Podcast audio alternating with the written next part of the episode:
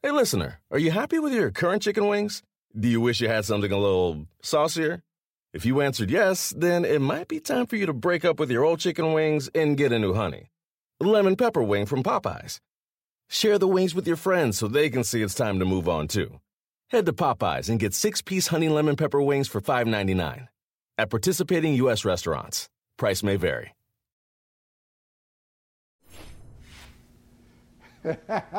so he had to bring you back. Jay Adande had to bring you back. Make sure your water bottle is nearby. Michael Smith is not here today. Uh, he will be back tomorrow. But J.A., you know, it's so funny when you did that. I caught it in real time because I was just kind of looking at. I, I, I, was my, my attention was caught between two places: Mike Smith and that table, which he accurately said he would have broken if he had stood on there. So I was looking at Mike Smith and that table here, and then I'm looking over there, and I'm like, "Whoa! Did Jay Adande just pour water on his own head?" You did. So he missed it. He only saw it on the replay. What's up, man? Welcome. I got caught up in a moment, but it actually proves my point why you don't go too crazy, you know, in the play playing games or in the first round, because there's more games to be played, right? And in this case, there's more yeah. show to be done. So I'm going to try to, you know, act like I didn't win the championship back then and try to bring it now because the season is not over yet. We still have more production to do, so I'm gonna try to well, bring it today, and then maybe, maybe we can celebrate like champions afterward. No, no, no, no. You're not gonna try to. You already have because you've inspired me. I saw your feed. I see your feed right now. So I had to shout out your Stevie Wonder inspired feed. You gotta love it. So I had to shout it out. Shout it out from the last time I saw Stevie in concert, and you know, it's I'm, I'm long overdue because that concert was I think it was uh, 2013, 2013, 2014, Ooh, somewhere around there. Yeah, yeah, at TD Garden. It was uh, "Songs in the Key of Life." He just did the whole album. That was it. That was yeah. the concert. "Songs in the Key of Life." So and the next tour he did. India, so I, I, caught that. India.Arie opened for him. No, no, she was with him. She didn't open for him. She was right, singing right. with him. Yeah, and I know she's a big fan. It wasn't a great mix. Quite honestly, I hate to say that. It wasn't really? Yeah, yeah. she's she's great as a backup singer. So she's great. I, I, I, love her. I love her. But certain songs, yeah, it yeah. No. I caught the anyway, first the first time they did the songs in the Key of Life. They did in L.A. and um, man, they had like Herbie Hancock, Mike Phillips on the saxophone. Um, I mean, just Chick Corea, like all star lineup. And then the last time I saw him, it was December 2017, and they did um, in, in, they did uh, Talking Book and um, oh man. Uh, Innervisions. They did so instead, instead of just doing songs in the Key of Life, which is a double album, he did Talking Book yeah. and, and Innervision. Well, since you have a Stevie Wonder inspired theme and you have next to the next Nets, Love's in Need of Love. Let's talk about so so uh, you know what exactly do you mean by that? Is it uh, is it the fact that Brooklyn is down zip two in this series? Is it the fact it, it, that it's, it's, more than that? KD I mean, the, the, and and Kyrie were eight for thirty last night from the field combined. What yeah, but it? I mean, those are things you, you can adjust. You, you know, you, you, you can get the benefit of, of being back home and, and all that comes with it, including they'll probably get even more, you know, benefits of calls from referees. But when I think of this entire experience, since KD and Kyrie came to, to Brooklyn and then they brought in James Harden and they sent James Harden away, just the whole time, when have you seen joy, love, passion? When has it ever seemed fun to you? When has it ever seemed like any of them are enjoying? As, as Steve Nash seemed like he's enjoyed any moment of this journey, you know, uh, th- does anyone seem happy? Does anyone seem fun when when Kyrie's going back and forth with the fans in Boston? Does that seem fun? And you got to well, feel know, like at some point there needs to be joy and love on the journey. Well, you know what? You raised an interesting question. I want the people to listen. I want the people to watch and come to their own conclusion. If any of which, uh, any of what, what you see here and, and hear here, if this sounds joyful, let us know. Let's go to last night. Celtics, Nets, some of the principles involved? You know, this was like an old fashioned, you know, old school playoff game. You know, um, both teams were physical from the jump, um, getting into each other and just making it difficult. Um, and you just had to, to grind it out. You know, this was an ugly game. you know, for especially like probably the first three quarters. You know, we weren't necessarily, you know, I wasn't shooting the ball well at all. Uh, you know, JB, you know, started taking over late. Um, but, you know, Grant, Smart, Al, Theis, D. White, Payton, uh, you know, everybody contributed. This was a well-rounded, you know, team team win. It's on me to just fi- just finish it and figure it out. You know, I'm not expecting uh, my teammates to order defense to give me anything. I just got to go out there and play. Uh, I feel like we watch film and our name of our game is just playing extremely hard. I mean, on the on the defensive side of the ball, um, we didn't give up too many rebounds this game. Um, you know, we matched them in turnovers and made a few more shots than us. To be honest with you, we don't really have time to be disappointed um, and to hold our heads. This is this is part of uh, playoff basketball and learning your team and being in these situations where uh, we can have some carryover into the next one. All right. So, um, happy? No. no one's happy. Uh, but you know, I, I'm not sure. I'm not sure that was really the point, though. I'm not sure that was the point. Now, I, I agree with you that the, we thought the whole Nets experience would be a lot of appearances in the NBA Finals, and you get to see these great players on the biggest stage doing their thing. But really, what, what about KD has ever said joyful? Now, he's a killer. He's amazing, transcendent.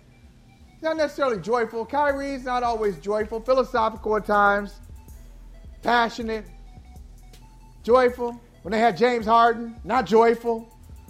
And then they threw your boy Steve Nash under the bus, J.A., before he even took the job. Before he took the job, like, yay, hey, congratulations, coach, but you ain't really the coach.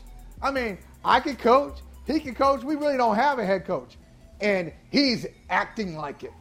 He's coaching like he's really not the coach. So yeah, I don't like he doesn't have any answers, right? He, he's he's Yeah. he's acting like and he's speaking like in the post game. He, he's not providing any solutions. I don't know if he has solutions. I don't know if it's reasonable to expect him to have the solutions. You know, this early into his coaching career. Uh, Brad Stevens was a great coach. I thought it was a great hire when Boston hired him. He didn't do so well his early playoffs, right? It took him a few playoff runs to get the That's hang right. of it, to get the hang of the NBA. Uh, you know, Steve Nash has been around the league for a long time, but he doesn't have coaching experience. So it makes you wonder, and you have to revisit the decision to entrust him with no prior experience to be the right coach for this team at this time. It's not looking like it at the moment. I would argue, Michael, that KD was happy as a young guy in Oklahoma City. Um. You know, until He he was. wasn't happy, and he went to, to Golden State. He seemed pretty happy and satisfied the night they won the championship, and he had that finals. Remember, he got out of the car outside of Oracle Arena in the parking lot in Oakland, and- he's holding up his MVP, Finals MVP trophy and just letting out that cathartic yell. Um, but then I would argue, starting with the championship parade, when the team GM Bob Myers is kind of teasing him for not being a part of the original group that the unhappiness started kicking in then that that okay he, he can win he can be the best player on the best team in the league and he was never going to get the love from that crowd. So he went searching for it again and i think he's still searching for it. I think you need to find joy at some point. I think that's an important component to all this.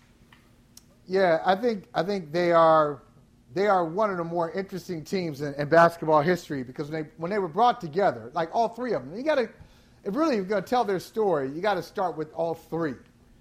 It's it's KD and Kyrie coming together, and then bringing Harden along. So when they brought in Harden, it's like, oh, it's on now. I mean, you got three of the top 20 players in basketball, uh, including number one, two, or three, depending on where you sit, and, and Kevin Durant, all together, Eastern Conference. We looked at the East completely differently at that time. Not like now. This is before Giannis had established himself as a champion and as a winner.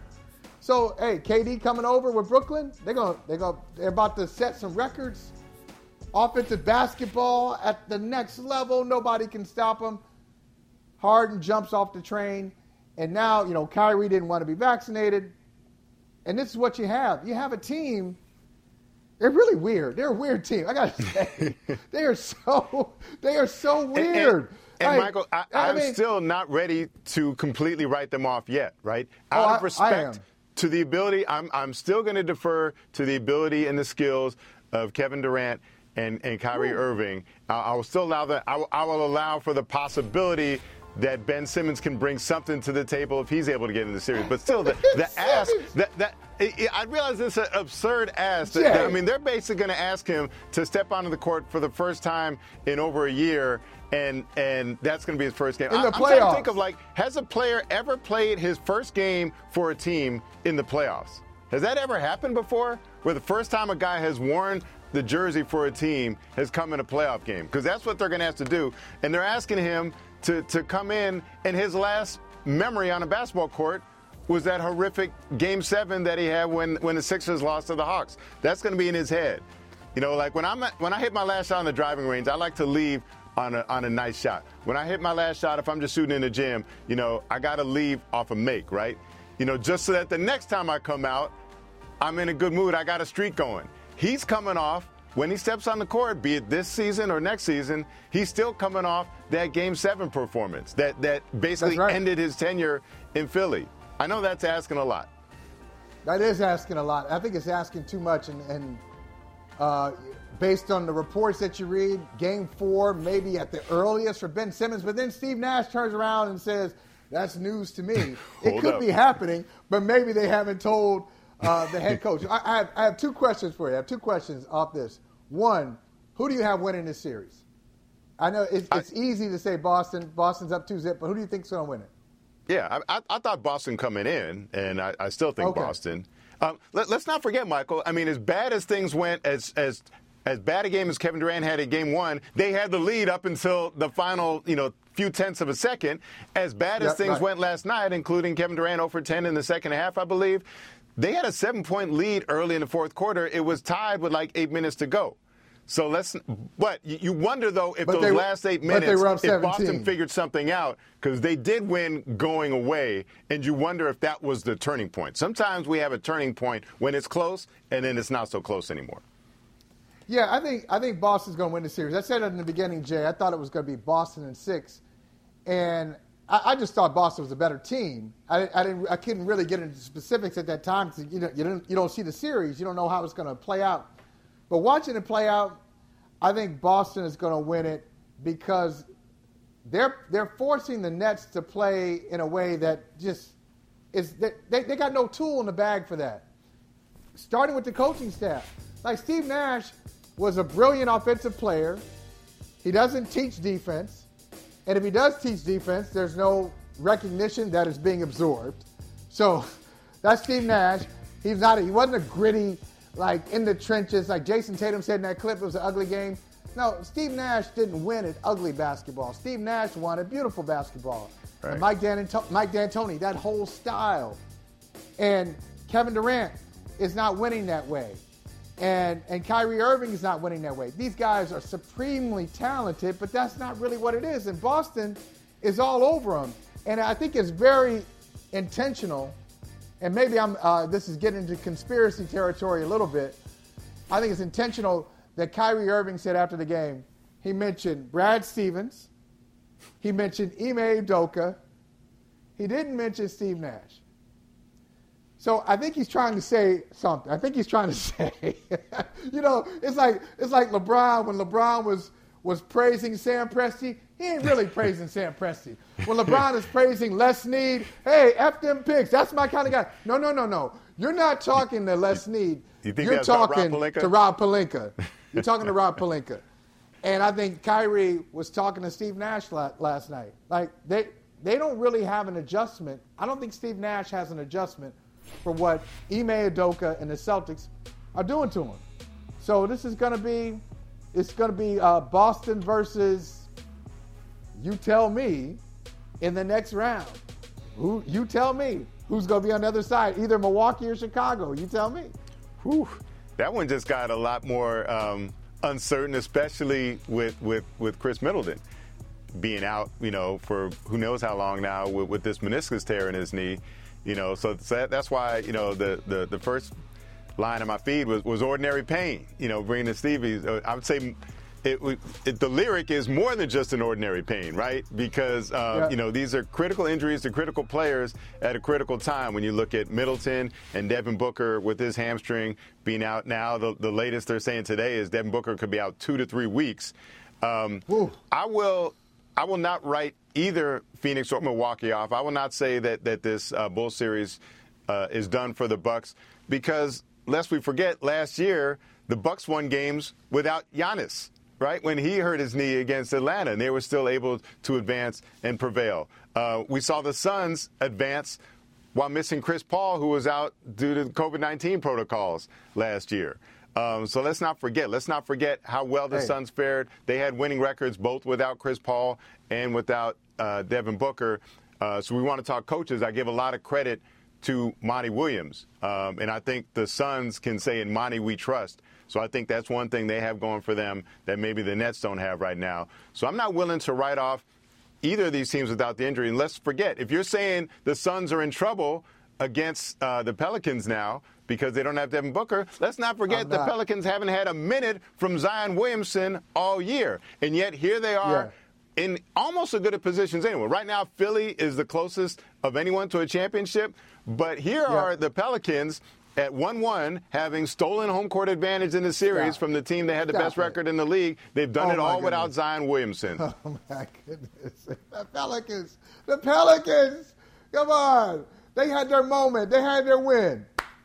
Congratulations. So you're saying you got over? your one. But what I'm, I'm saying they've gotten themselves to a great it's, place without Zion all year. They're in a good place oh, right now. And even okay, if they oh, get, oh, oh, you know, they oh, lose the next picture? four games, the next three games, They've okay. still they've still survived without him.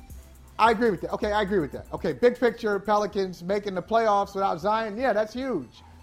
Uh, but in this series, nah, nah. As as Monty Williams very diplomatically pointed out yesterday, hey, we won games without uh, Devin Booker. Uh, we have to, you know, next man up. And look at our road record. Look at our road record. We've done well on the road. Okay, look, look, look at total. Dallas. Dallas now has won a game without Luka, right? Yep. And and if they play if they play Dallas in the next round, let's so let's say Phoenix wins and they're playing Dallas in the next round, okay, they get them either without or with a hobbled Luka. So again, that's why I'm not riding the the, the Suns off just yet. Um, you know, we, we saw we saw the, the Warriors make the finals without Kevin Durant in in 2018.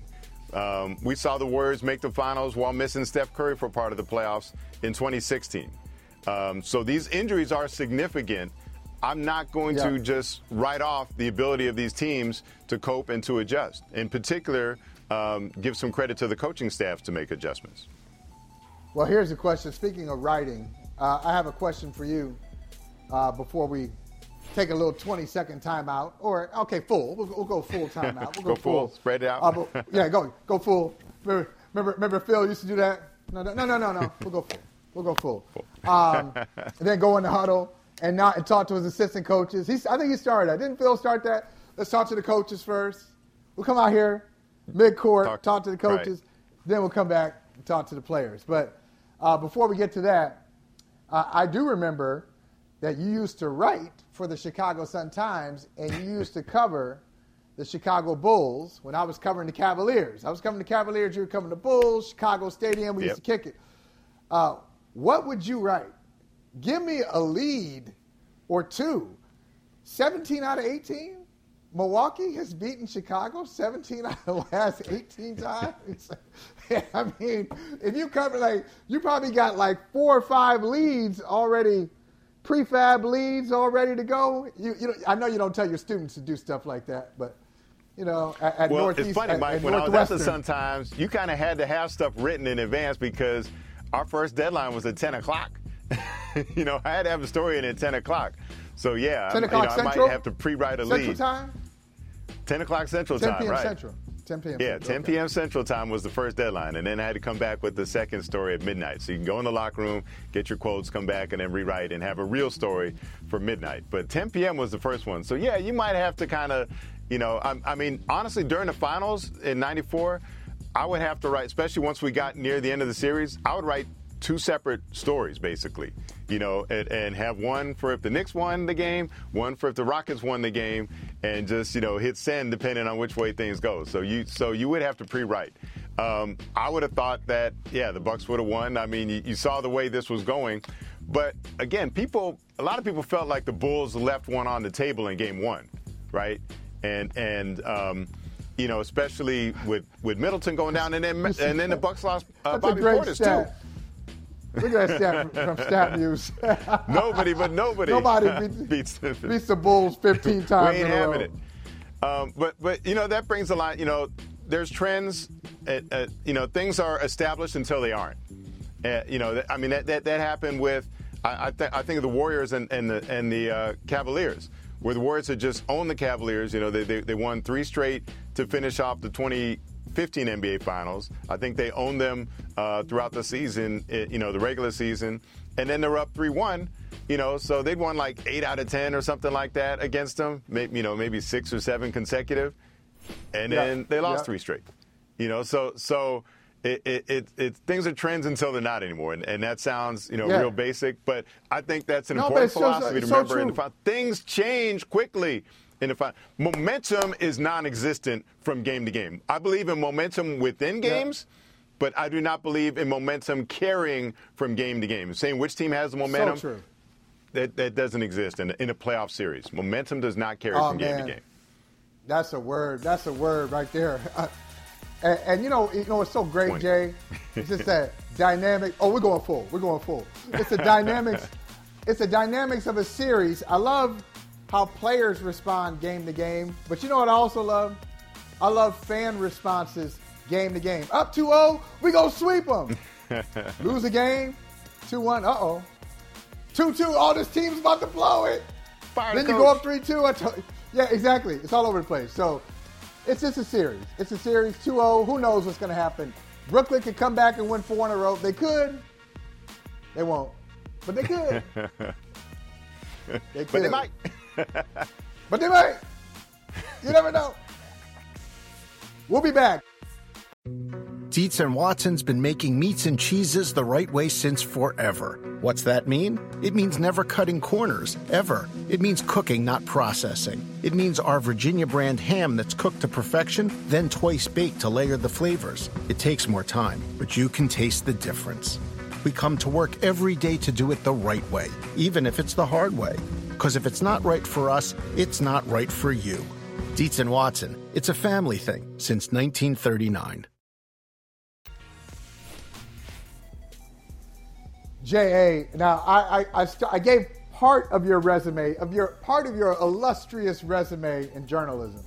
Uh, currently, the, the director of sports journalism at Northwestern University, Medill. Shout Medill. out. Uh, so, but after you left the Chicago Sun Times, you went to the L.A. Times from Chicago. Is that right?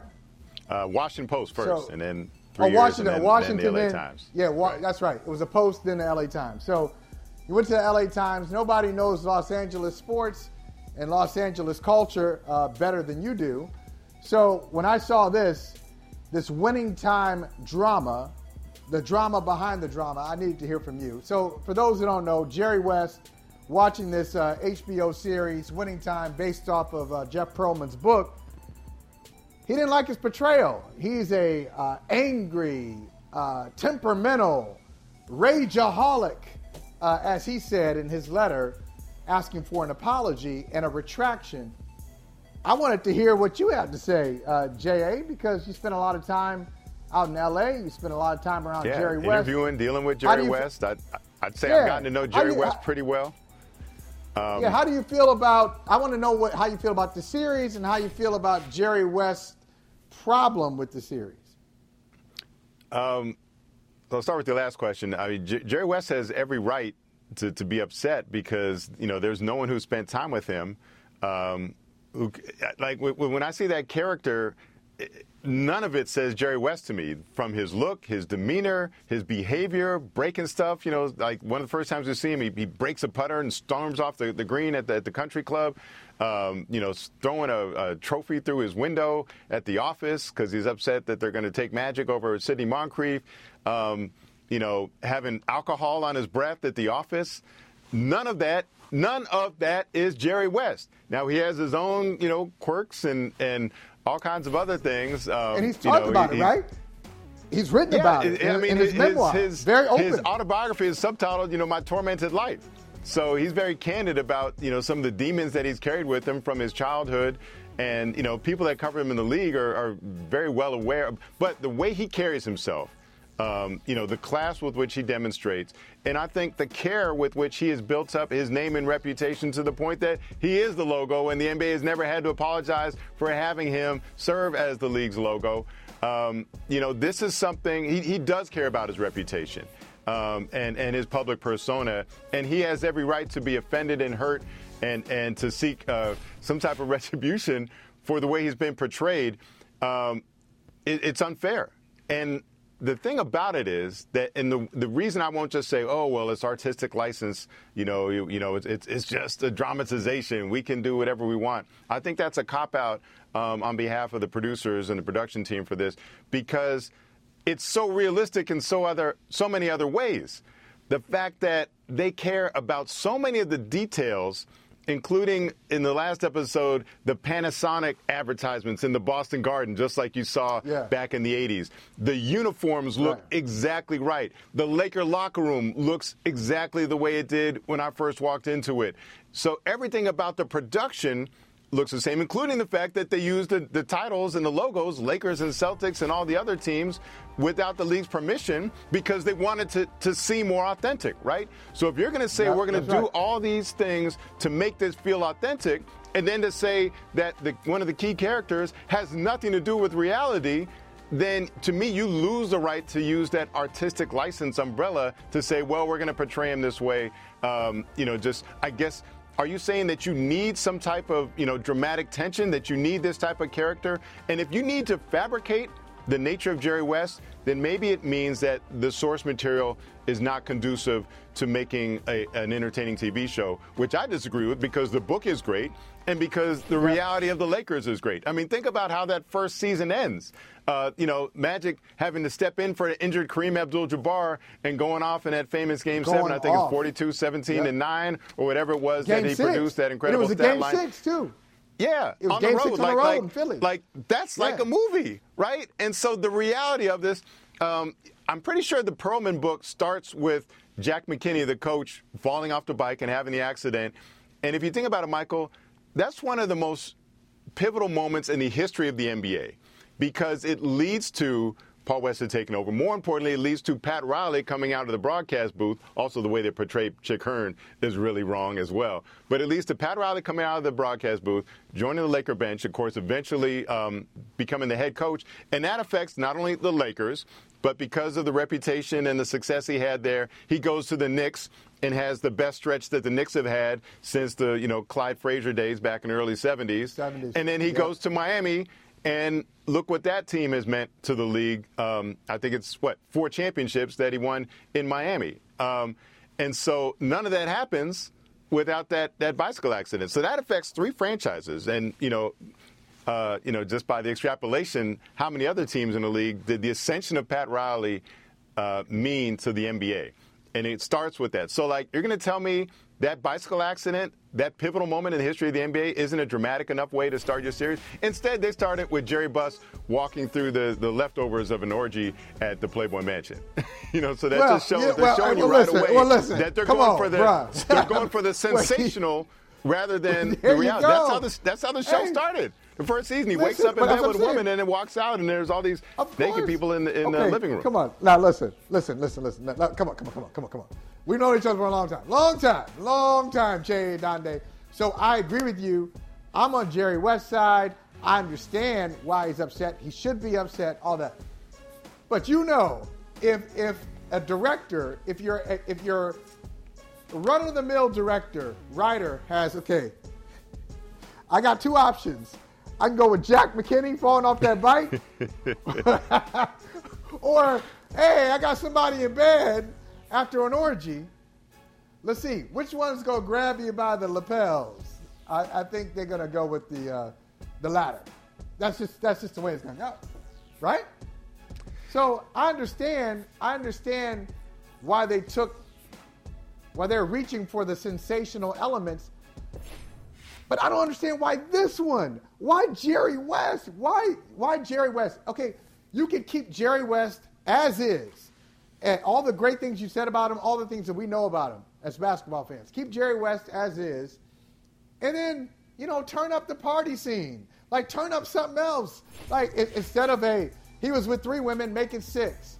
Uh, you know, this guy cussed this guy out. Make you know, forget about a cussing out. Have him throwing punches, whatever it is. But why would you take somebody like Jerry West and turn him into a monster?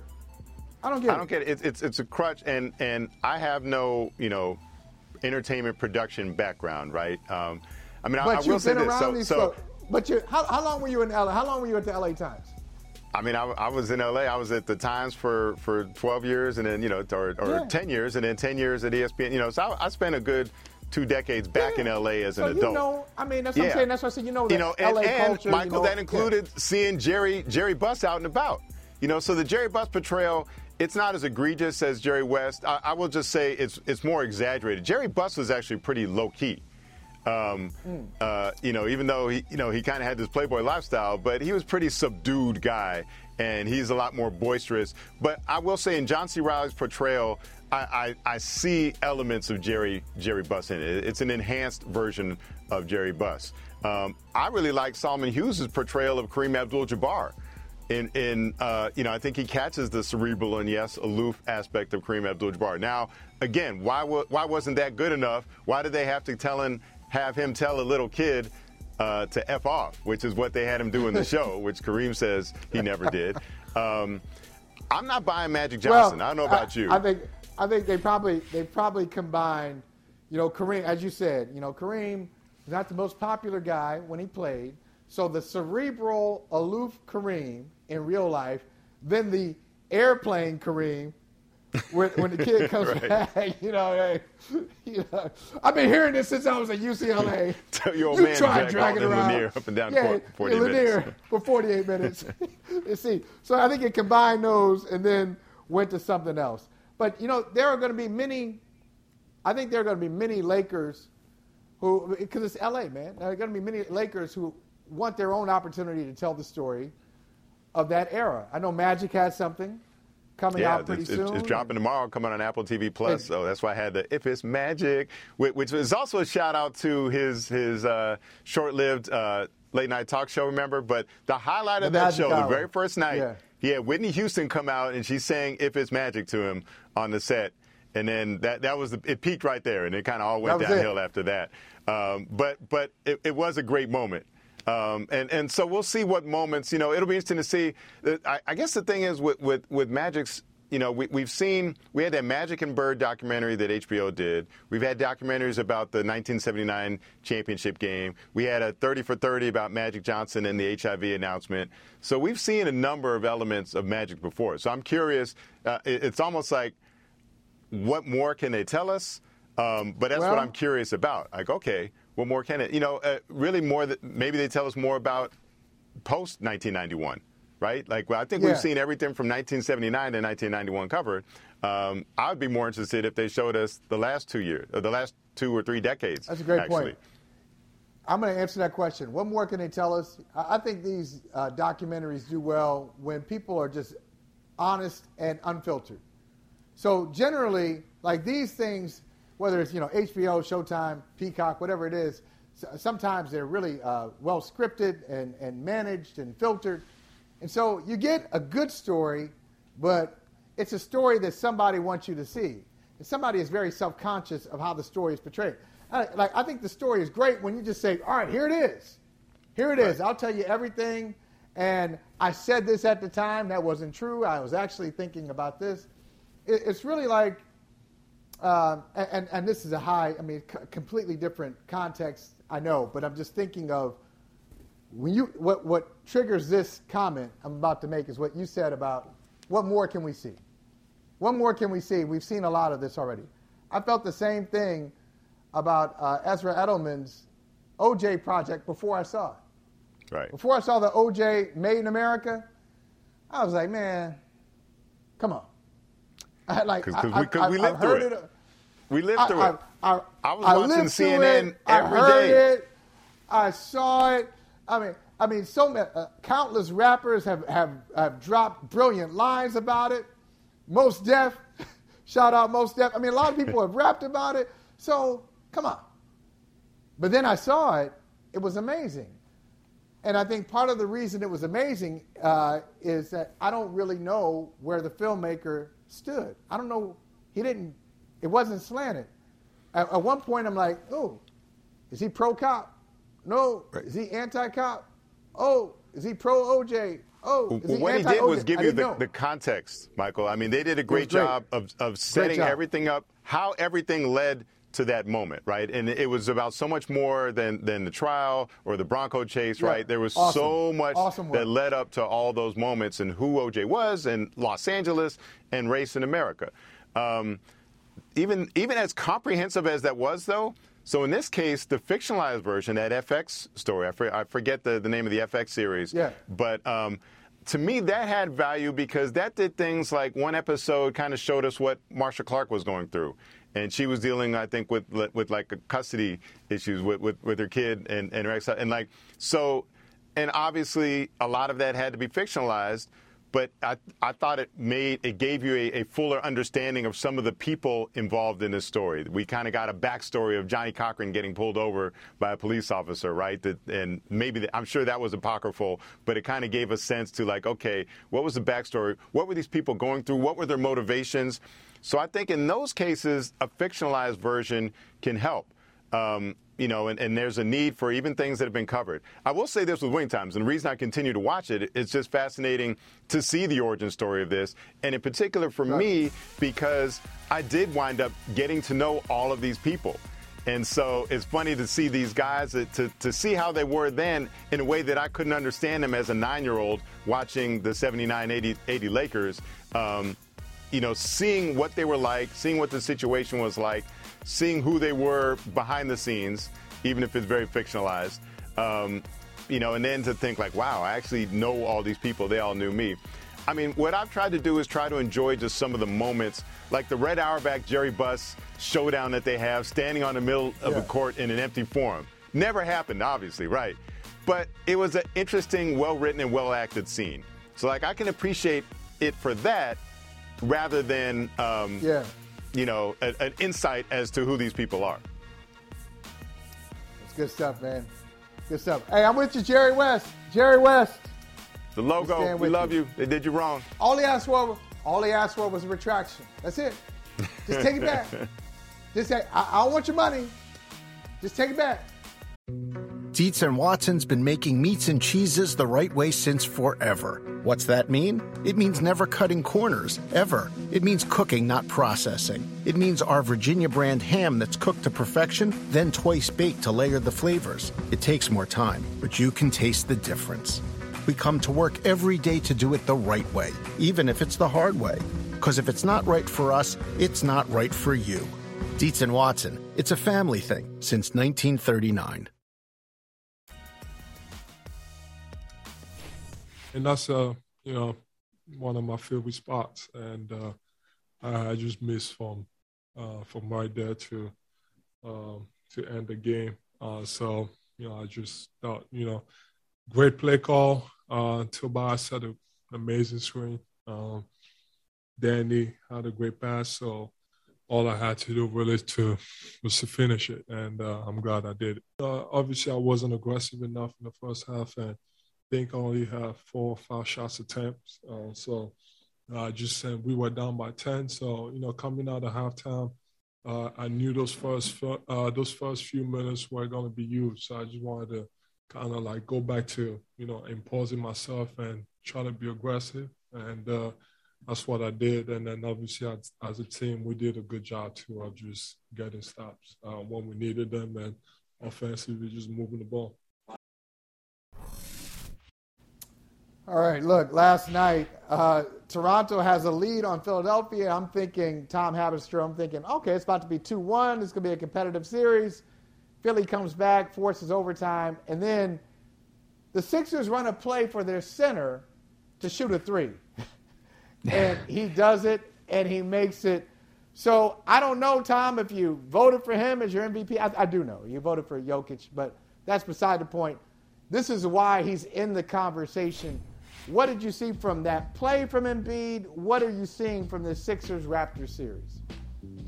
Man, shouts to Doc Rivers for getting that timeout. I mean, he ran across the, the court, he sprinted, he was Usain Bolt trying to get the attention of the referees to get that play call drawn up, that, that drawn up. And I got to say, why are we still not guarding the inbounder in 2022? It was insane. Like the fact that Danny Green had such an open pass to Joel Embiid. Yes, Tobias Harris bulldozed uh, Precious Achiuwa to get him open, and he hit an incredible shot. Joel Embiid hit an incredible shot. But I still don't know if you watch that play. There's no one guarding the inbounder, so he gets a clean look to get it to Joel Embiid. And secondly, Fred Van VanVleet, who's maybe five foot ten, maybe he's under the basket playing the rim protector on that play and just playing roaming as the safety under the rim. And he has to come from like 20 feet away just to contest Joel Embiid because Precious Achiuwa is just on the floor basically from that screen. So watching that play, Doc Rivers drew up an amazing X's and O's. But I just did not understand Nick Nurse and that game plan to have Fred Van VanVleet just being the rim protector and just leaving Joel Embiid open for that play. Amazing shot and I will say this, Michael, and maybe Jay Adande backs me up on this. Jokic can hit that shot too. So yes, and, Embiid hit that, but Jokic has a jumper as well. Is, is Jokic bringing the team back from double digits on the road, though, the way the way that Embiid led them last night? I, I want to get back to, to Nick Nurse real quick because you, you had some some critiques there. um, really, like the whole second half. So I, I didn't I didn't start watching until after the Sixers came back. But it just seemed like once it got close, like what what were the Raptors doing on offense? Like, what was their plan? Like, have, have, you deciphered it, Tom? Can you tell me what their agenda is on offense? Because it just seemed like some dudes out there playing hoops. Yeah, I'm really searching for reasons why Fred VanVleet and Pascal Siakam just haven't showed up yet. I mean, you look at Pascal Siakam in the second half, he had zero points, JA, zero mm. in the second half. And Fred VanVleet's been kind of gimpy through the second half of the year, um, and he hasn't been playing well at all. And I picked actually the 76ers to lose in this series because I thought Fred VanVleet, the coaching of Nick Nurse, I thought they were going to run circles um, around Doc Rivers in this series because I expected, you know, Doc got DeAndre Jordan, and he loves to play those bigs. And I thought they were going to just go small and just terrorize Joel Embiid out there. But Tyrese Maxey has been excellent. And the fact of the matter is, JA, the stars for the 76ers have shown up, and the stars for the for the uh, well, Raptors have not. Are you saying James Harden's shown up? I mean, he was on the bench after fouling out in overtime. Is hey, he showing are we saying that Maxey isn't better than James Harden for the second half of the season? I mean, I'm just saying Maxey has been fantastic. I, I, will say Maxey's made well, more of an impact on this series wow. than James Harden. We can say that, right? We can agree on that. Yep, yep. And I oh, just oh, think Maxey has been incredible and hitting shots, big shots, playing so hard. And and Harden, look, like he ha- he doesn't have that burst anymore. His hamstrings have been a problem over the last couple years, and I think when you're looking at him, I don't think he has that burst, that first step to get by guys to get to the rack anymore. He's really, really uh, leaning on the officials more than ever right now to get you know efficient points around the basket. Uh, I gotta I gotta uh, go back to that one of those headlines we just put up. It said no team has lost a uh, NBA playoff series leading three zip and I figure it brings the pressure right back to Glenn Doc Rivers, doesn't it? We've uh. heard so many times, so many times how, you know, Doc's teams have blown some 3 1 series leads. That's what got him out of Los Angeles. Uh, so he's been there before. Uh, do you think the pressure, and you already mentioned him, Tom, you said, you know, you figured Nick Nurse would run circles around him, which is also criticism. Are you trying to say that Doc Rivers is one of the weak points for the Philadelphia 76ers? Hey, I'm just saying, you know, history has not been too kind to Doc Rivers when he's in these kind of uh, battles with, with you know, a, a, size advantage and maybe going more traditional. But he's been great. He's been fantastic in this series. And I just, when I look at Doc Rivers in this situation, you have to remember he was not hired by Daryl Morey when he took over for that job um, in Philly. Daryl Morey came in after that. So I always when when Doc Rivers is calling out James Harden for his ball hogging in, in um, earlier this season, and he already called out Ben Simmons and created that whole uh, saga. I just think when I'm looking at this series, I did not see his coaching as being a strong point. He was going at reporters about DeAndre Jordan and Paul Reed. It just seemed to me that there was a lot of just controversy swirling this team, but he has done an amazing job executing in this series. So, Tom, I, I want to ask you a question about the Nets because I, I, I refuse to look up any stats or info on them just because they've, they've just been so overcovered. I just feel like we've been overwhelmed and inundated with Nets. So, like, I'm not looking up a single more bit of information about them. But what data have you seen that's telling the story of what's happening in this Nets Celtics series? Well, Kevin Durant was is one for ten in on ISOs in this series. He's trying to do it all by himself. He's getting to the mid range and pulling up, and they're going switching on everything, double teaming him. And I mean, when you look at the fact that he's made 13 baskets and he's had 12 turnovers, this is Kevin Durant.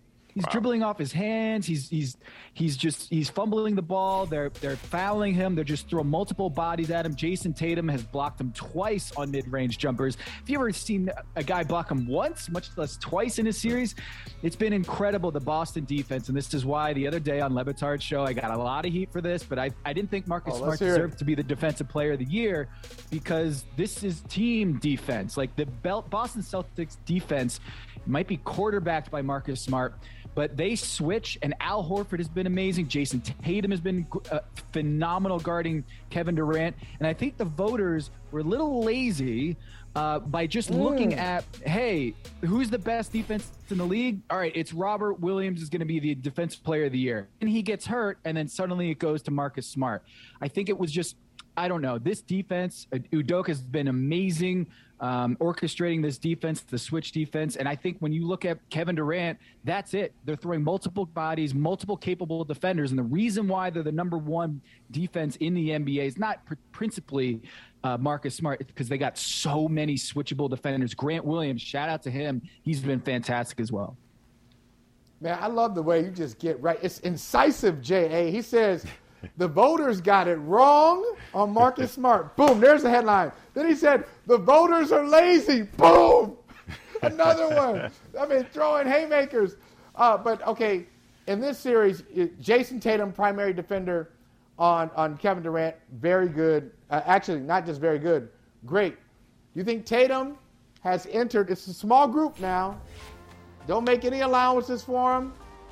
It's either yes or no. Is he a top right now? You got to go top five guy in the NBA. Is he top five? Small group. Not for me. Top ten, yes. Top seven, he's right there. Uh, but top five, man, I'll go KD, Luka, uh, Jokic, Embiid, and whew, right. I'm probably Giannis. I mean, there's five right there. Um, yeah, and it's going to be tough for Jayson Tatum to penetrate that top five group in the NBA. And look, that's not a slight on him. It's he's been playing great on both ends of the floor. And this is one of the reasons why I was not high on the partnership between Kevin Durant and Kyrie Irving. You look at the great all-time duos when they win championships because these guys play both ends of the floor. And Kyrie Irving, I'm sorry, is just not a guy who's going to give you put put a dent on the other team defensively. So everything is offense. If he's if his shot is not hitting, Kyrie Irving isn't able to give that kind of superstar impact on the other end of the floor. And so that puts so much more on on the shoulders of Kevin Durant.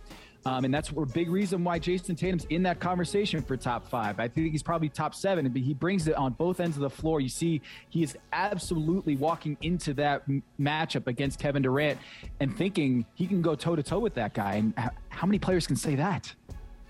Tom, I mean, we're talking top fives. One of the things I love about this year's edition of the playoffs is that it is providing this opportunity for people to move up in the rankings, so to speak, right? It's right there. Yeah. So, like, if Jayson Tatum gets on a roll, like, we have to change the way we think about him, right? Just like last year, Trae Young moved up a few notches based on his performance in the playoffs. Ja Morant, I would say, even a first round loss, changed the way that we think about him and continue that this year.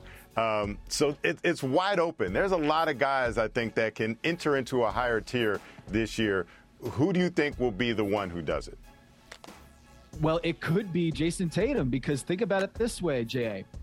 That Khris Middleton injury, when he's going to be out from anywhere from like two weeks to four four weeks with the MCL sprain, the biggest beneficiary of that is Jayson Tatum and the Boston Celtics because they're matched up against them in the next round. If they lose Khris Middleton, the Bucks do over the next, you know, first couple games of that series, then it's going to be, hey, Giannis, it's time. Like it's time to go into that full finals Giannis mode and see what they can do. So the Celtics could be the beneficiary of that injury and have a situation where Giannis, who is crowned the best player in the world after he won the finals in, in incredible fashion, but this year, if Jayson Tatum and Jaylen Brown and the Celtics beat the Milwaukee Bucks to go to the conference finals, that could be the ascension that people are looking for. I, I, would love that, that, If you want to be the man, you got to beat the man, right?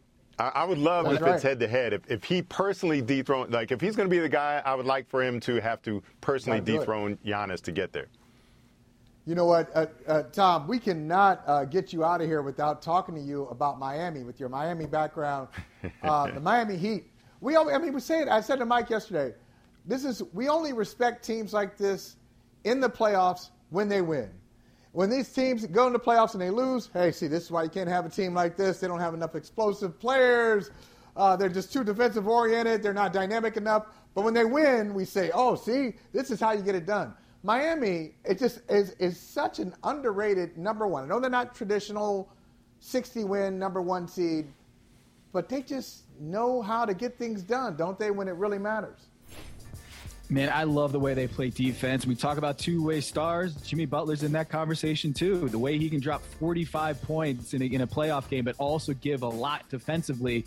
Um, that activity on defense is what sets the Miami uh, Miami uh, the, their championship contention apart from you know the Milwaukee Bucks are very much oriented around Giannis Antetokounmpo and his defense, but everyone one through five, Kyle Lowry, uh, PJ Tucker, Jimmy Butler, uh, Bam Adebayo, they're bringing it defensively, and I just think they've got a really high ceiling. Well coached by Erik Spoelstra. There was a little bit of a blip there when that when they went at each other, uh, Spo and Jimmy Butler, and there was a weird like four game losing streak. And I had questions about their ability to score in the half court. But when Jimmy Butler is playing this aggressive and shooting from beyond the arc, which he did not do for the entire season, when he's doing this man, their ceiling is as high as anybody in the league. And actually, I'm going to pause there and say, I, I actually think the, the, number one team in the league right now is the Golden State Warriors. After what we saw this week with Stephen Curry, Klay Thompson, and Draymond wow. Green, like we we have to say this is the new uh, championship favorite in my book, the Golden State Warriors. My counter to that is that we were saying the same thing at the start of the year when the Warriors were doing the same thing, winning big at home right? They had a ton of home games to start the season. They looked great, and we thought, oh, when they get when they get uh, Klay Thompson back, it's over.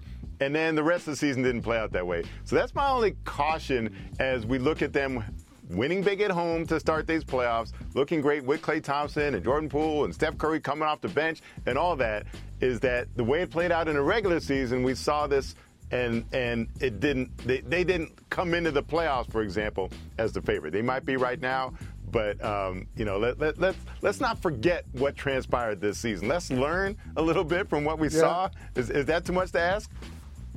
Nope. Man, I just go back, JA, to all the games where they just tear the hearts out of their opponent on their floor. I think about Houston and Steph Curry, and they're going on that run in Houston.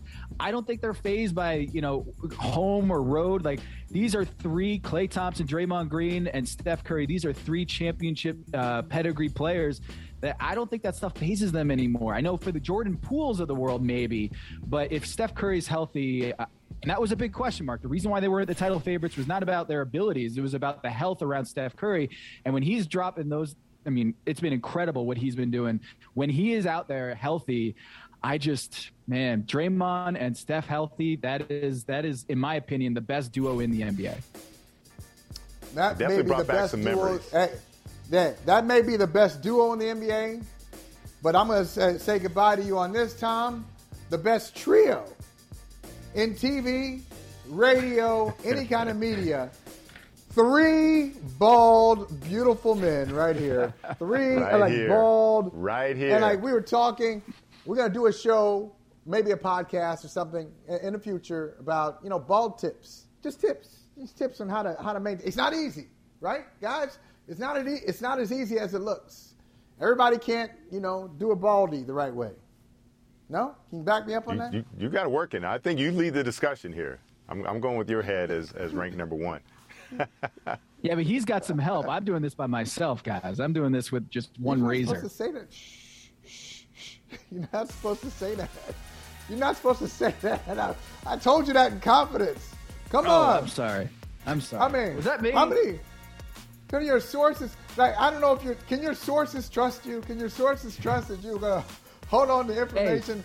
This I got to give a shout out to my parents. It's all genetics, not just I have a, a, a nicely shaped head, but I also went bald very quickly at a young age, and so I was able to commit at a young age. Reps. Yeah. See, that's it. Uh, yeah. Shout out to the parents, because you know what?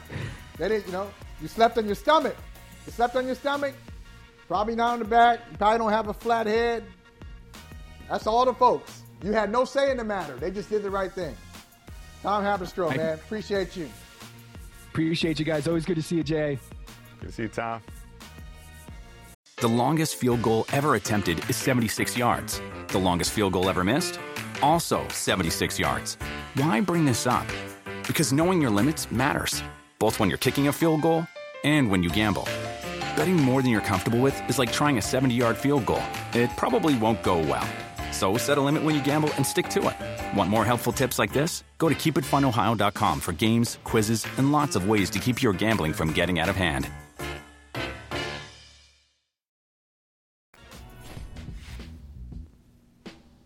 All right, which teams could try to trade for Deebo Samuel? Why are we asking this question? This question would have been unthinkable. Would have been unthinkable two weeks ago, a week ago. But it's a story now because Deebo Samuel says he wants to be traded from the San Francisco 49ers.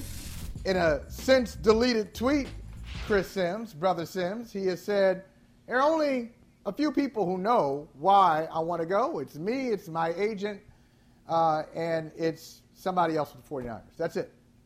But then he deleted that tweet. So I got to ask you uh, one, why does he want to be traded? And two, would you trade him? Uh, why? I don't know. I mean, I made calls last night. I've been trying to dig here to get to the bottom of this. Something I said to Florio on Pro Football Talk earlier today. The only thing I was led, but there's more to this that I just don't know yet, is I was kind of led to believe, not led to believe, I was led to believe that he didn't want to live in California anymore either. That that was a real part of the equation.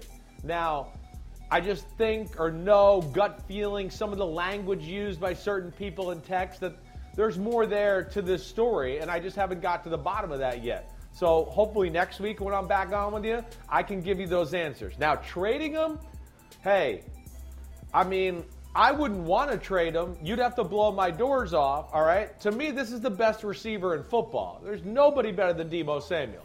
You know, hey, we, you know, I, I, this is my kind of guy. It's, I, am Deebo Samuel, Ja'Marr Chase, guys that can catch five yard slants and go 80 yards for a touchdown. You know, maybe not the most precise route runner to get seven yards on first and 10, but can make touchdowns from anywhere on the football field. And that's a difference maker. He's very special in his skill set. He's built like a running back. He can play running back, yet he's one of the best receivers in football. He's quick. He is a good route runner. He can beat you deep. There's really nothing he can't do. And the other thing, part of this, like I, Shanahan, first off, we know, I know, loves Deebo Samuel, loves him. You know, you got a new quarterback in Trey Lance who, you know, looks like he's going to be the guy that takes over the reins. Here's the guy that helps him the most. Deebo Samuel will make that transition a lot easier than if he's not there. So, from that aspect alone, I would think the 49ers do not want to trade away one of the best players on their team and the guy that could probably help their rookie quarterback who they invested more into than any other quarterback here in recent history. So, you know, that's the thing I look at. And then that last part is the trade. I think a trade for Deebo Samuel. This is going to be year four. Is going to be steeper than the Davante Adams trade or the Tyreek mm. Hill trade. So mm. that's where I have. I, I don't think it's going to happen. Is what I'm going to say because I what think are we talking Shanahan's What are we talking not going to want it. What would you? What would you? Uh, I, I, uh, think this this could get into multiple. I think for? this could be a two fir, two first rounds, right? I yep. think you could end up seeing that type of thing here. I mean, this is arguably the best non-quarterback in foot or non-quarterback on the offensive side of the ball in football. I think you could put him in that conversation as well. And then you add to the fact here, this is maybe explains it best, Michael Holley, is we're talking about a guy who's a course explosive, one of the best receivers, one of the league leaders in yards per catch average, right? And mm, they probably throw the ball shorter than any team in football. So that just tells you how special it is. He can make a whole lot of chicken salad out of chicken you know what. And that's why it's going to take a haul to get Deebo Samuel, in my opinion. Chris, the more I think about it, the more what you were hearing and, and, what you've been speculating on that this is about maybe proximity to home and location, right? And that's why he wants out of California. He's a guy from from South Carolina. Uh, because some of the theories out there is that he doesn't like being used as a running back that much. NFL media put out the stat that he carried he had 80 rushes in his last 11 games. I mean, that's starting to get a lot of work as a running back. Um, and you feel like that would be easy to fix if that was the issue, right? Especially a guy like like Shanahan, where you know you just find different ways to get him the ball rather than just handing it off to him. So it does that to you indicate that um, you know it, it can't just be about usage; that there's got to be other things in play. Yeah, definitely, Ja. I, I, I think you're spot on. I know that that is out there. That you know, well, maybe he doesn't want to play running back and take those hits. Shanahan's as cool as they come. All he'd have to do is go, I don't want to play running back and take those hits. And Shanahan's going to go, okay, best player on the team or most explosive receiver in football. We won't do that that much. It's not going to take that much. You know, Shanahan, uh, we've seen he's got a good way with players. You don't really hear players ever leave there or go there and have negative things to say. He knows how to communicate with guys. That's for sure. You know, Raheem Mostert said he was going to leave town a few years ago. He talked him back into it, kept him in town. There was another, uh, gosh, I'm blanking, another player that that happened to. So I would bet Shanahan, who loves Deebo, at the Super Bowl, me and Florio interviewed Deebo. He tried to call Shanahan right there with us there. He seemed like he loved Shanahan. So I don't know where or what, but yes, J.A., I just got to think there's something else here and other than just where you're living. You know, I understand that. You guys know this. Players are simple in a lot of ways. They, they want their friends, their family. That's very important to them. A lot of these guys grew up in small towns. You know, they're mama's boy. I'm a self-proclaimed mama's boy. You don't like being far from mama and the rest of the family. And I think that could be a real thing, but I'm, I just don't think that's the only thing. I got to think there's something else. Uh, uh, Simms, we have to ask J.A. this question.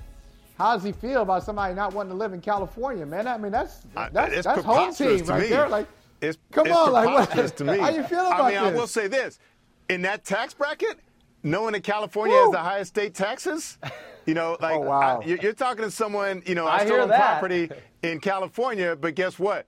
I pay taxes in Illinois because I make my money here in Illinois, and I'm I'm, you better believe I'm going to pay half the tax rate on my state taxes than I would if I was paying taxes in California. I, I mean, right. maybe that's well, what it is. Don't it's, worry. It's, don't let keep your ego in check. You know, I'm from New Jersey. People are trying to get the hell out of there all the time, so don't worry. hey, hey, Simms, you got to tell me about some of your rankings. I, I know uh, with your wide receiver rankings, you don't have another Deebo Samuel coming up, but you know who who have you looked at recently on film that has really? I know you really dig into this stuff. Who's got you excited uh, to see them uh, in, in the NFL? Yeah, I, I mean, listen, I got a, I, I'm done with all the draft stuff. I got a great feel for it. You know, I've watched probably over 200 players at this point. Um, you know, the last week I've been on D tackles and linebackers. All right. Holy crap, the, D, the, the, the Georgia D tackles. All right, they're the two best D tackles in the draft. That's for sure. Jordan Davis and uh, Devonte Wyatt are unreal, and both top 10 picks, in my opinion. You know, I mean, Jordan wow. Davis is top, Vita Vea, except so top 10 more talent. athletic. Wow. I think so. I, I don't understand why there's not more buzz about these guys being in that range, really. I mean, again, if you tell me you can have Vita Vea in the top 10, I'd go, oh, yes, sir. Oh, wait, and he's faster and has more range than Vita Vea? yes, sir, I'll take that. Oh, and then Devonte Wyatt, uh, he's the best three technique. He's the best speed D tackle in the draft. His film to me was every bit as and better than Quentin uh, Quinnen Williams, who came out of Alabama, was the number three pick in the draft a few years ago. So the damn those two Georgia guys are unreal, and I don't think are getting valued high enough, in my opinion. Also, I'll throw in another Georgia conversation here because I just think the guy deserves some love. I mean, you see Devonte Wyatt there, 6'3, 307 pounds, can really run. The other Georgia linebacker, okay? We all know about Nakobe Dean, right? Everybody talks about him.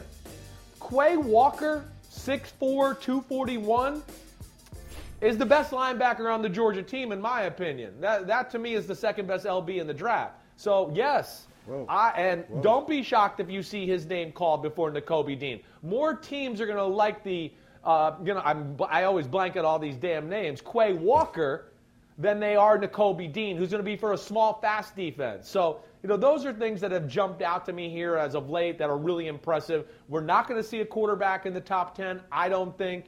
I think you could see eight mm-hmm. first round offensive linemen. You can ask me whatever you want about the draft right now. I feel pretty good. So go ahead. Let's do it. Well, Chris, I'm, I'm going to ask you sort of philo- philosophical thing because you're, you're raving about the Georgia guys. The last time we saw Georgia, they were dominating in the national championship game, and yet year after year, we see NFL personnel execs not go off what we saw, what we all saw, and think that, okay, combine results or interviews or, or, pro day workouts or anything other than the results on the field, the performance on the field, it seems like that's the number one criteria for how they draft guys. Why? Help me understand, Chris. Why? Well, what is it that you want to know why? Just as far as what they see on Just, the field? Why, why want, can't people want... see what you saw, which was that these guys dominated in the games when you watch the game tape? And why does that? You seem to doubt that people are going to view these draft selections the, the, way that you do, right? And, and well, I'm yeah. just wondering why yeah. again and again do they get it so wrong? Well, it, it, again, it's not easy, and who's to say I'm going to be right all the way either? I, am wrong too sometimes. I am. There's no doubt. I'm right more than I'm wrong, and that's why I get paid a lot of money. That's that's the Come on now. Go. Come on right? now. But there you go. But, tell him. Tell him. Go ahead. You know, I do think at times people don't look at the right things. You know, first off, way too many people in this side of the business are into production and stats. And I just want to go, such an overrated thing. It's just don't go into that. Look at the player, look at what he's doing. What's his job he's being asked to do? Is he doing his job and is he doing then some and even more? And that's what you got to look at. Like, let's take, for instance, um, Walker, right? The, the defensive end who's going to be the number two pick in the draft, maybe number one, Travon Walker. I think it will go Aidan Hutchinson, then Travon Walker. Travon Walker, you know, why he was ranked so low by a lot of the so called draft experts is because, you know, in my opinion, a lot of them don't understand what was being asked of him to do. He wasn't even being asked to play, play the right way for what he is. Maybe for Georgia, but not for what he is. And see, this is when the GMs and the NFL coaches get involved, started the draft process, and they go, wait, why do we have this guy 31st on the board? This is like the freakiest guy on the field. And they had him doing stuff that really didn't suit him. You know, a lot of the times he was head up on the tackle, like two gapping him and just standing there and trying to read the play. Where, you know, you just go, wait, if you move him out and just let the rush the passer, he's going to ruin every tackle in football and just be an absolute beast. So you have to be able to decipher through things like that. And I think sometimes uh, people don't do that or they look at stats too much and it's just a little overrated. You can, you can have good stats and really not play that well. You know, sacks can fall in your lap, coverage sacks, all of that type of stuff. So you got to look a little deeper than that. All right. Uh, last thing for you. I don't want to hear about Aidan Hutchinson. Don't want to hear about Walker now since you've given me a great scouting report on him. Other than those two, the best player in this draft, regardless of position, Christopher Simms, our brother from another, is who? Ooh. Man, all right, so let me just give you the finalists here for this, all right? I mean, Kyle Hamilton is in that conversation. Sauce Gardner's in that conversation.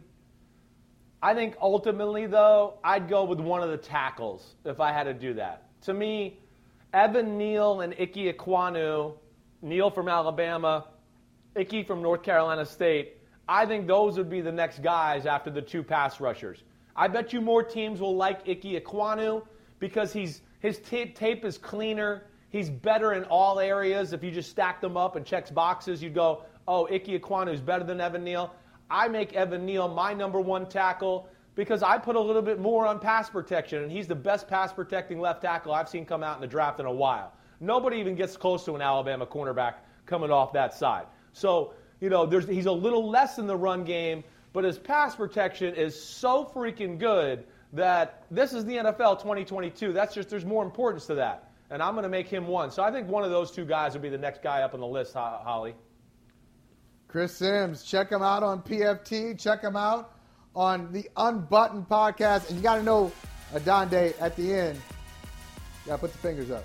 Peace out, Adande. Deuces. Next time, I'm in the middle yeah. so we can be Oreo cookies. Okay, that's what I we want. already did that. I'm in the middle. Yeah, we got to mix it Sam up. Sandwich. We got to mix it up sometime. Get some power in your that. own show, Holley. Get me there. I mean, damn. Tell the I, tell the director, run the show. Hey, listen, uh, this could be misinterpreted. This could be misinterpreted, but I don't want Oreos every day. every now and then. every now okay. and then. Every You're now right. They're a little sweet. Not, I hear leave you. that alone. Double stop though. You're scared. Mint, mint Oreos. That could be a. That could be a political statement. That could be. I didn't mean it to be. I know. I, yeah, you can I throw in the mint Oreo. The longest field goal ever attempted is 76 yards. The longest field goal ever missed? Also 76 yards. Why bring this up? Because knowing your limits matters, both when you're kicking a field goal and when you gamble. Betting more than you're comfortable with is like trying a 70 yard field goal. It probably won't go well. So set a limit when you gamble and stick to it. Want more helpful tips like this? Go to keepitfunohio.com for games, quizzes, and lots of ways to keep your gambling from getting out of hand.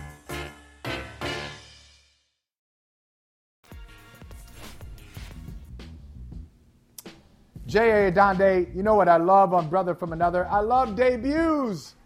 I love talking to folks that we haven't talked to before, creatives, intellectuals, and as look at look at this, listen to this description of Ari Chambers, writer, journalist, women's sports and cultural culture connoisseur. I mean, like, that is like Hey Ari, you can't really get a better intro than that. I, I really want somebody to say bio. that about me. I just, I just love the, the picture that y'all chose. Like the, the, the, very dramatic picture y'all chose. Looking serious. That it's was a serious though. picture. No nonsense. That's a great picture, though. So that let us know right away. You're not here to mess around. Never, not here to mess around. Never. And we're not as I with. said, well, first of all, uh, welcome to the show. And as I said to you before we came on uh, I need I need the hoodie that you have on right now. So before this show is out, you can tell me and tell others how to get that hoodie because so I'm gonna wear that. Actually, yeah, this is actually a hoodie that is a special collaboration with Playa Society and the WNBA. And Playa Society is black owned and distributed, and we love Esther. And so we try to support everything that she does, and it has all the teams on it. And it's just a nice little contrast to the orange hoodie. All right, well, great. Well, we will check that out. We'll be rolling with that. I want to ask you uh, first off, uh, off the jump. I knew you grew up. I know you grew up in the uh, you grew up in the Carolinas, and we saw South Carolina uh, win the uh, uh, championship. Dawn Staley doing that thing, a champion as a player, a champion as a coach, an Olympian. You know, what did that mean to you as someone who's from that area? And what do you think it, it means for women's basketball to see uh, South Carolina and Dawn Staley accomplish so much? I just love the culture that she's built within the Carolinas, um, North and South Carolina alike. She played for the Charlotte Sting, and I grew up watching her uh, in the WNBA, and you know, just following her career throughout her her coaching journey, and for her to go down to South Carolina and establish the Gamecocks as un, undeniably the best team in South Carolina and being the highest paid coach like that. I think she got $22.4 million um, as her contract extension. Just being able to cultivate that greatness and do it with a black team means so much. A lot of times people try to write off black history. They try to write off black women in the sports space, but um, she's the only coach, men or women, um, that's a black coach that went two national titles, and she's an Olympic gold medalist as a coach and a player. She just exudes excellence. And I told her, like, growing up, I was able to see you in these spaces, and so I was able to feel seen. And now you make these women be the next, you know, groundwork for other black players to feel seen, and you can just exude greatness despite um, how many times people try to erase you. And that's what was so special about this championship. We saw a team that was really, really slept on, even though we do talk about them a lot. Is really, really slept on, even though they're undeniably excellent. So we we just showed the, the picture of uh, Dawn Staley ringing the, the Liberty Bell at the Sixers game before the game there. And one of the things I love about her is that, you know, she played Charlotte, she went to school in Virginia, she coaches in South Carolina, but she stays repping Philly. She is a Philly girl. They love her. She loves her hometown. How does Philly work so well in South Carolina? Because she's never lost that Philly identity, ah. but she seems to have been embraced in South Carolina. Why does that work so well? You know, just like I'm from Raleigh, I rep it to the ends of me. Dawn will rep Philly to the, you know the ends of time. She always talks about you know being a kid, a competitor on that court, and not caring who she played against. And so she takes that that grittiness, that that that fight mentality down to South Carolina with her, and she's made a team full of people who want to win, who want to be successful, who want to fight for what's theirs. They already own it, like they already had it, and it was just theirs to get this year. I'm going to ask you. Uh, you know, I already already uh, shouted out the hoodie that you have on, but let's talk about the league. You know, last year I, I couldn't have been more entertained uh, from the WNBA Finals, and it was a, a, little bit of a surprise. Great story uh, to see Candace Parker go back home uh, and win the championship uh, with Chicago. I didn't see that one coming. How about this year? Is, is there is there a team or is there a storyline that you're paying attention uh, paying attention to, and we should too. And you want to uh, give us a little info and a little insight on what we should be looking at for the WNBA yeah, in the upcoming season? But I want to stop you right there because Chicago was gelling at just the right time last year, and what a great storybook ending! You couldn't have written history better than this. The homecoming for Candace Parker, I love her to death. So um, that's the hill I'm gonna die on. But as far as this year for season 26, I want to see Connecticut be able to finish it out. They have all the pieces that they need. They have that 2019 team that almost almost won, but Washington had the edge last um, last time, last base up. Washington's also a contender, but for Connecticut, they were just missing a little bit of depth, and they added DeWanna Bonner to the team. And now this is, I think, her third season with the Connecticut Sun. And we have the return of Alyssa Thomas, who um, was facing some some bodily issues with her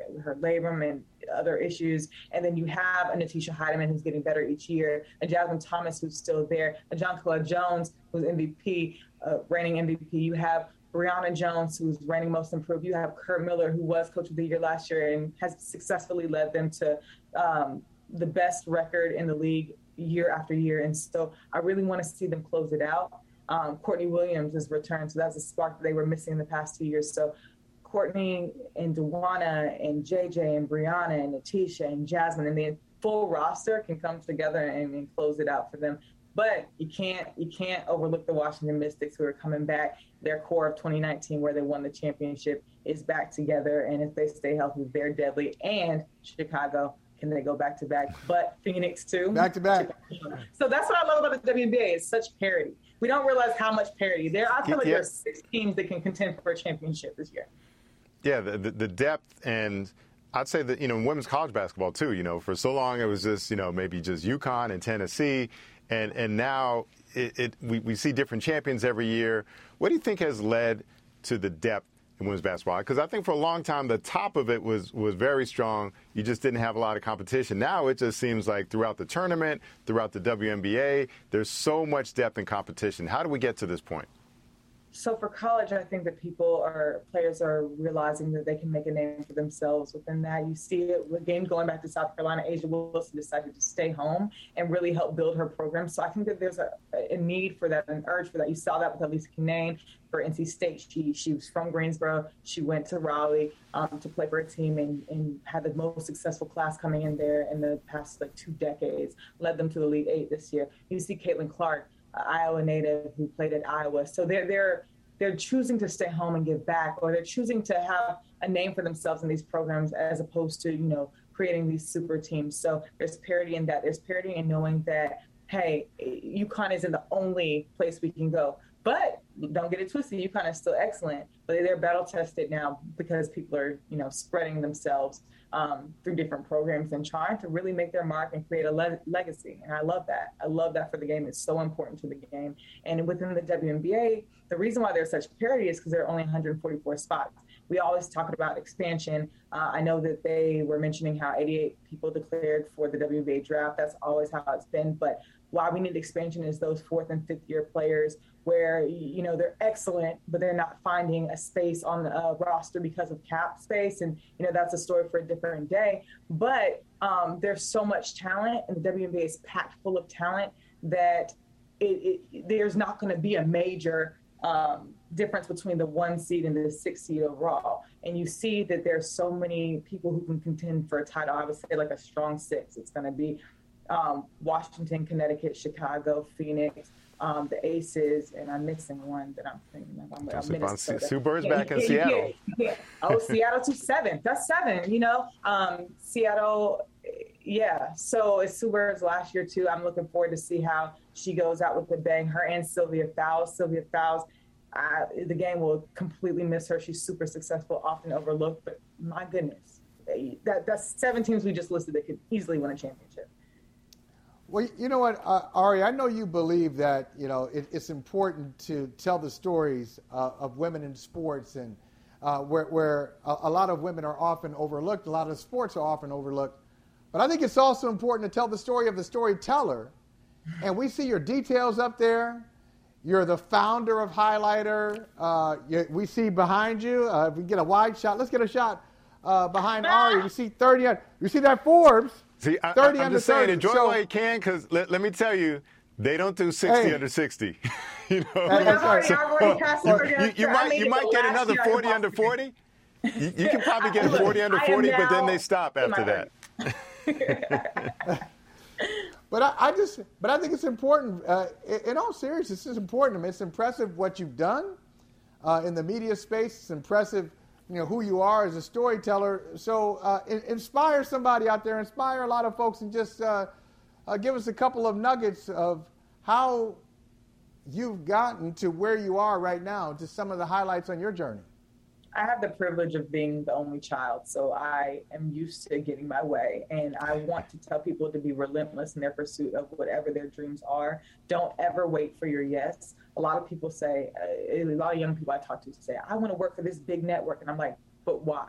What space do you want to occupy when you join that big network? Why, what is the actual origin of why you do what you do? And once you figure that out, you'll be able to contribute something that doesn't exist yet.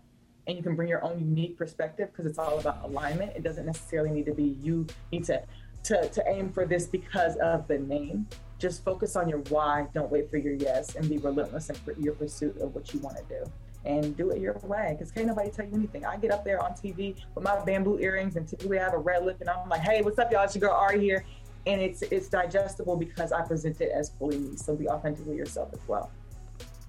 All right, there's more pathways in now. You know, I, like Michael and I came up Boston Globe, Chicago Sun-Times, Washington Post, very traditional ways to get into this business. How have you been able to take advantage of, of the more open opportunities and non-traditional ways to make a name for yourself in the media space? Yeah, so when I tell people don't wait for their yes, that's not to be taken in vain. I simply saw a white space and decided to occupy it. I was a cheerleader, never played basketball. Um, I was always surrounded and engulfed in it, and so I studied it like hardcore. But my yes came from me doing it on my own, using my cell phone, recording uh, interviews with people I knew within the league, and posting them on Twitter and Bleacher Report found me, and then the merge with Turner Sports just allowed me to take a linear path as well. So u- utilizing social and digital, and so that's that was the path for me, and that that's what I would say to anybody. It's like, don't don't wait on it. Don't ever wait on what you want to do, and that's how you're gonna be able to to get there. And then like figure out ways to to do it without um, needing a bigger person. Uh, just just look to your left and your right, utilize the people next to you.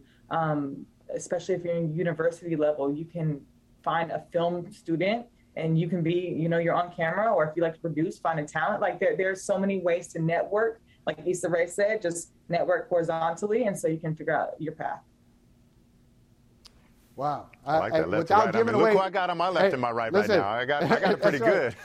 look, squad. hey, I, I don't want you to give away too much. Don't give it away for free. Not too much. But what's next? What's next for you? Uh, uh, uh, you said it. You're going to do it the way you want to do it. You're not going to wait for permission. You'll be relentless. So give us a hint of what's next for you, because I know something is I know something is next for you, and I know it's yeah. big. So, I am very much not a Gen Z. I am a millennial, and I love uh, long form content. I love journalism but I want to stretch myself to see things through the Gen Z lens a little bit more. So improving my social media skills. I know that sounds crazy because a lot of people know me from social media as opposed to linear, but where my heart and my path is is linear. But I want to really, really push the boundaries, push the envelope of what I can do on social. So if that's experimenting with TikTok and figuring out how to make that work. That's my next thing.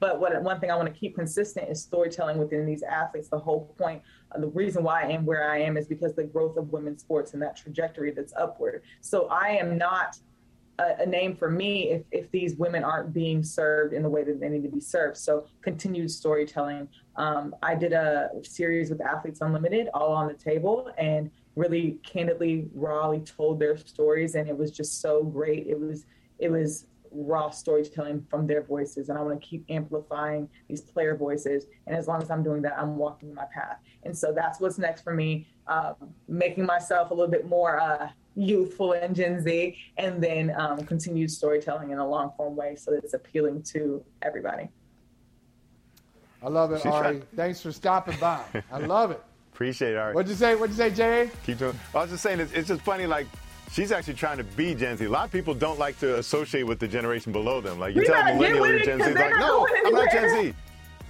No, I, I'm, I'm very much a millennial. I am I'm in my 30s, but I want to be able to reach across generations. That's the whole point to, to, to band them together and have a mutual appreciation for the women's game.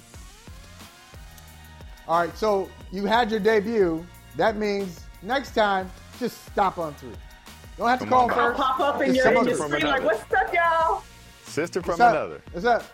Just come on. All right, Chambers, great you stuff. Me twice. Appreciate you. Thanks for stopping by. Thank you. The longest field goal ever attempted is 76 yards. The longest field goal ever missed? Also 76 yards. Why bring this up? Because knowing your limits matters, both when you're kicking a field goal and when you gamble. Betting more than you're comfortable with is like trying a 70 yard field goal. It probably won't go well. So set a limit when you gamble and stick to it. Want more helpful tips like this? Go to keepitfunohio.com for games, quizzes, and lots of ways to keep your gambling from getting out of hand.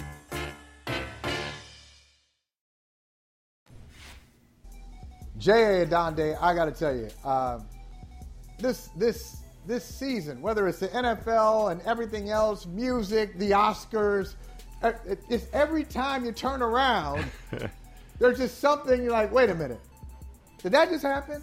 I didn't see that coming. Did that really happen? Villanova head coach Jay Wright retiring. I, I, wait a minute. Jay Wright is retiring.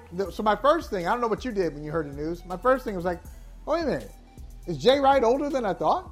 No, Jay Wright's 60 no. years old, six six zero. Uh, he's, he was at Villanova for 21 years, won two national championships, and a Final Four, including this year. Really took a strong program and made it even stronger. Took a strong program and turned it into a force. He's retiring not because he wants to go to the NBA, not because he's trying to do something else and come back into college basketball in a couple of years. It's just based on uh, based on the reporting, He's at peace with it. He wants to do something else. He's a national champion two times over. See ya. Just made a I final four. Michael, I, I, think he sees where this is headed, though, right? So, and Where's he's getting headed? ahead of it. It's headed toward chaos because of the transfer portal, right? And, and I mean, I think the only thing probably less palatable, less appealing to him than the prospect of chasing after 17 year olds as he gets deeper into his 60s is the prospect of chasing after 17 and 18 year olds in his 60s and then having to do everything to keep them around and to keep them from hitting the transfer portal once he's actually got them on campus. And uh, I, I, think this is going to be the trend. I, I, think you'll see people bailing sooner rather than later. And now it's almost really? it's funny because we went from being like, who's going to take over for Krzyzewski, right? And Jay Wright was certainly one of the nominees for like somebody who could be the face of college basketball coaches in the post Krzyzewski era. And I think now it's going to be who's going to be the next Jay Wright and decide, you know what, I've had a good run. Let me bounce because I really don't want to be doing this. I don't see myself doing this for another 10 or 15 years. But but but Jay, you actually think it's it's chaos? Uh, what, what would make it more chaotic than it is right now? I mean, you have a you have a transfer portal in football, college football. You have a transfer portal in college basketball. And one thing it is creating, it's creating. I guess before I'd use the word chaos, I'd use. Um, I, would use a little more um, equality is not the word I'm looking for. Competitiveness. Well, well that, that's what we get, right? That, that's that's the outcome. That's the result, Michael. But you're not the one having to manage it. if you had to manage right. it, if you didn't know what your roster hey, was going to look like from one hey, semester man. to the next, then you, yeah, you might think it's a little more chaotic. That's why. And and, and he didn't why, he didn't cite this. That's why he they paid it. This. Hey, look, if it were easy, if it were easy, they wouldn't pay you uh, millions and millions and millions of dollars at the university level. They pay you that, uh, and, and this is part of the this is part of the burden for head coaches at programs like Villanova and North Carolina and Duke and Kentucky. You got to figure this thing out. And some of the coaches, some of the coaches have. They figured out, okay, I got these guys for a season. I don't have them for two years. I certainly don't have them for four years. Right, and we saw season, certainly certainly Mike Krzyzewski adapted to that right to the to the one and done era, and we saw him yep. you know pivot and then prosper. Obviously, John Calipari has been someone who's been very comfortable in that for a long time, and and it's funny. All of a sudden, we're going to look up and like John Calipari is going to be like the, the dean, right, the long tenured guy. I mean, he's been at, he's been in Kentucky for a while, yeah. and when guys like Jay Wright leave, um, you know, and everyone else moves up the rankings. I mean, I guess is what like Tom Izzo and and um, I mean Calipari's got to be up there now. He's been in Kentucky for a minute now. Yeah, that's right. Well, let me. Uh, I'm going to make uh, Gary Carter, uh, one of our producers. I'm going to make him mad. Uh, he's a Syracuse guy. He's a Newhouse guy, the Newhouse Mafia. I know uh, there's probably a little rivalry between Newhouse and Medill, really, or, oh, yeah. or maybe y'all look at them and be like, "Oh, okay, they're, they're nice in Syracuse. They're not on our level. I don't know. I don't know." But when's Boeheim going to leave? Like everything, every trend that happens in college basketball doesn't seem to affect Jim Boeheim. Here's a stat that will blow your mind. Jim Boeheim was in his 25th season when Jay Wright took the Villanova job 21 years ago. Wow. Come on, I mean, it, it, it, was wild. Please I, I mean, I was leave. thinking about this a lot. Leave with the no, he doesn't have to leave. Like I, I, don't want him to leave anytime soon because when he leaves, that means another part of my youth is gone. Like it was amazing to me. Boeheim okay. and Krzyzewski had been at Syracuse and Duke since I'd been watching college basketball. Right in the early '80s, I like certain things to stay the same way, and one of them is looking at the sidelines when you see these these schools and seeing the same familiar faces. So I'm in no rush. Take oh. all the time you want, Jim Boeheim. Don't rush out the door. We already lost Krzyzewski. Like, no, I don't want to see another part of my youth leave and depart. No, stay, Jim Boeheim. Stay as long as you want. See, Jay Adande, you're the problem. You're the problem. See, that, that's it. What you just said there, that's the problem. You saying and I'm inhibiting growth? It, yeah, yes, yes. I'd say you you call it chaos what's coming in college basketball, I'd say what's coming is a little creative tension. It's creative tension where it was easy. It was easy 10 years ago compared to now. Okay, you had the, the, the, the head, the, the, the, the Godhead, uh, so to speak, with those guys, with Jim Boeheim and Tom Izzo and Coach K and Calipari and Rick Pitino before, you know, he ran into his, his troubles. But all these guys, they just – they ran, they were czars of the campus. And that dynamic still exists in college football. Even though there's a transfer portal, it still exists there. But in college basketball, I think they're feeling they're, they're standing, standing on wobbly legs right now. They don't have the power that they used to have. It's harder to get these kids and to get them to stay than it was a decade ago. And I think that's a good thing. It's good. I will say this. I mean, I think there's some exciting fresh blood. Um, we saw what Shaheen Holloway did this year. And, yeah. you know, now that he's going to back to his alma mater, going to Seton Hall. I mean, he was a, that was a really well coached team, and it's funny you you watch even what? pro personnel, pro executives watch and just comment on what they were doing that was that was so outstanding. The sets they were running and the defensive mentality they had. Uh, so, what can he do? You know, um, but no matter what he does, he ain't going to be there as long as Boeheim. You know, will he even stick around as long as Jay Wright did at Villanova? So that's the thing. We're, we're, we're getting things that can't be replaced. Shaheen Holloway might turn out to have a great run at Seton Hall. He's not going to replicate what we saw at Coach K at Duke. It's just not going to happen. We're not going to see that again. All right. I lament that. Jay Wright, though. I'm lamenting. Jay Wright. I do. I do lament the loss of Jay Wright, though. Uh, you know, great and career. those suits. You know, maybe he got out because he couldn't oh. wear his clean suits anymore. Oh, man. Like Jay Wright in a quarter zip. When he when you're asking him to wear a quarter zip sweatshirt, it might be time for him to bounce, man, because his suit game Bruh. is strong. Best dress by far. Hey, hey, Jay, before you exit stage left, you hook a brother up with your tailor? Let me know who your tailor is. Ooh, always exquisite. Congratulations, Jay.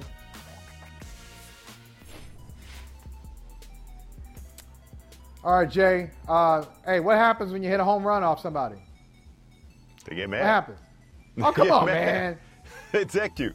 Come on. Hey, this is better than than having a fastball thrown at you the next time, right? Like I feel like, I mean, th- they're both like you know unacceptable, but I feel like we should normalize this tackling. This should be this should be a more of a normal response than throwing a baseball at somebody at 90 miles an hour. What is normal? What's acceptable about that? I think you can recover this from this a know. lot easier than you can recover from yeah. a baseball to the dome. How good is that pitcher? I don't know how good he is. First of all, I gave up a home run, so I, I, I know pitchers give up home runs, but I've never seen a pitcher tackle like that. Boom. So he may be a, he may be a better tackler than he is a pitcher. okay, he clearly is a multi-sport athlete. I didn't see any. Uh, I didn't see any obnoxious. He's a he's a big guy too. Like he could. It looked like he could be in the front court on on a basketball team too. Triple threat. So, so and as a, uh, I assume that you are grew up as a Dodgers fan. Dodgers fan growing up. Yes, that, that's my so team. So you mean to tell me? You mean to tell me? Uh, would you like to have a, a debate with Vin Scully when he t- when he gets all excited about Sandy Koufax and Don Drysdale and all those great Dodgers pitchers who, hey, listen, if you act in a certain way, especially Drysdale, you act a certain Drysdale, way, definitely. you get a little too comfortable. In, you get a little too comfortable in the box. Ooh, they're gonna throw at you. You think that was wrong? Or we've evolved. We've I evolved. we, we should evolve, right? Like to, to me, the answer yeah. to, to somebody, you know, showing you like also don't give up the home run. You know, like I, you know, I don't know if I don't know if he celebrated or you know bat flipped or whatever. Like I don't know what he did to upset the pitcher so much, besides hit the home run.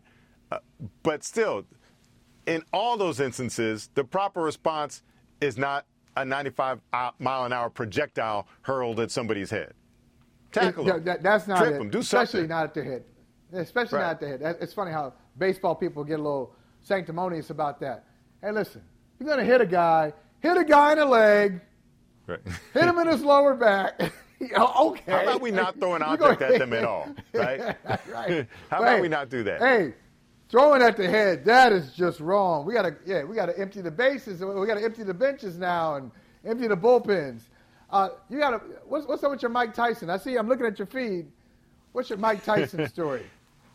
First of all, I got, I got, to shout that knocks me off my feet. Might have been the best uh, headline I had there. That, Shout out to Stevie Wonder. But the Tyson one traveling, man. So this dude was traveling and he saw Mike Tyson sitting in front of him. He thought it'd be a good idea to pose and make, you know, stories for the gram or whatever and keep annoying Mike Tyson. When if you annoy Mike Tyson enough, this is what happens to you.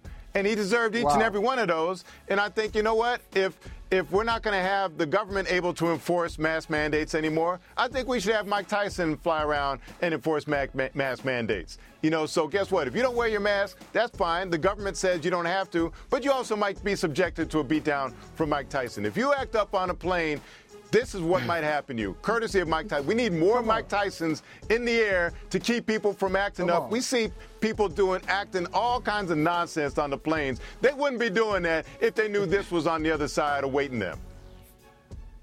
What was he thinking? What was he thinking? You know, he was all trying right, to get look, clout. He thought this one might might, just- might get him some likes on Instagram. Sorry, this is Okay, Mike Tyson we're but- talking about. Well, well. How else was his story going to end other than a beatdown?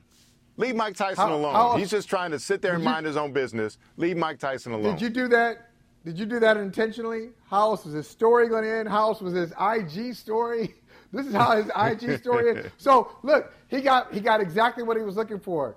He did get a lot of attention, and he got a beatdown.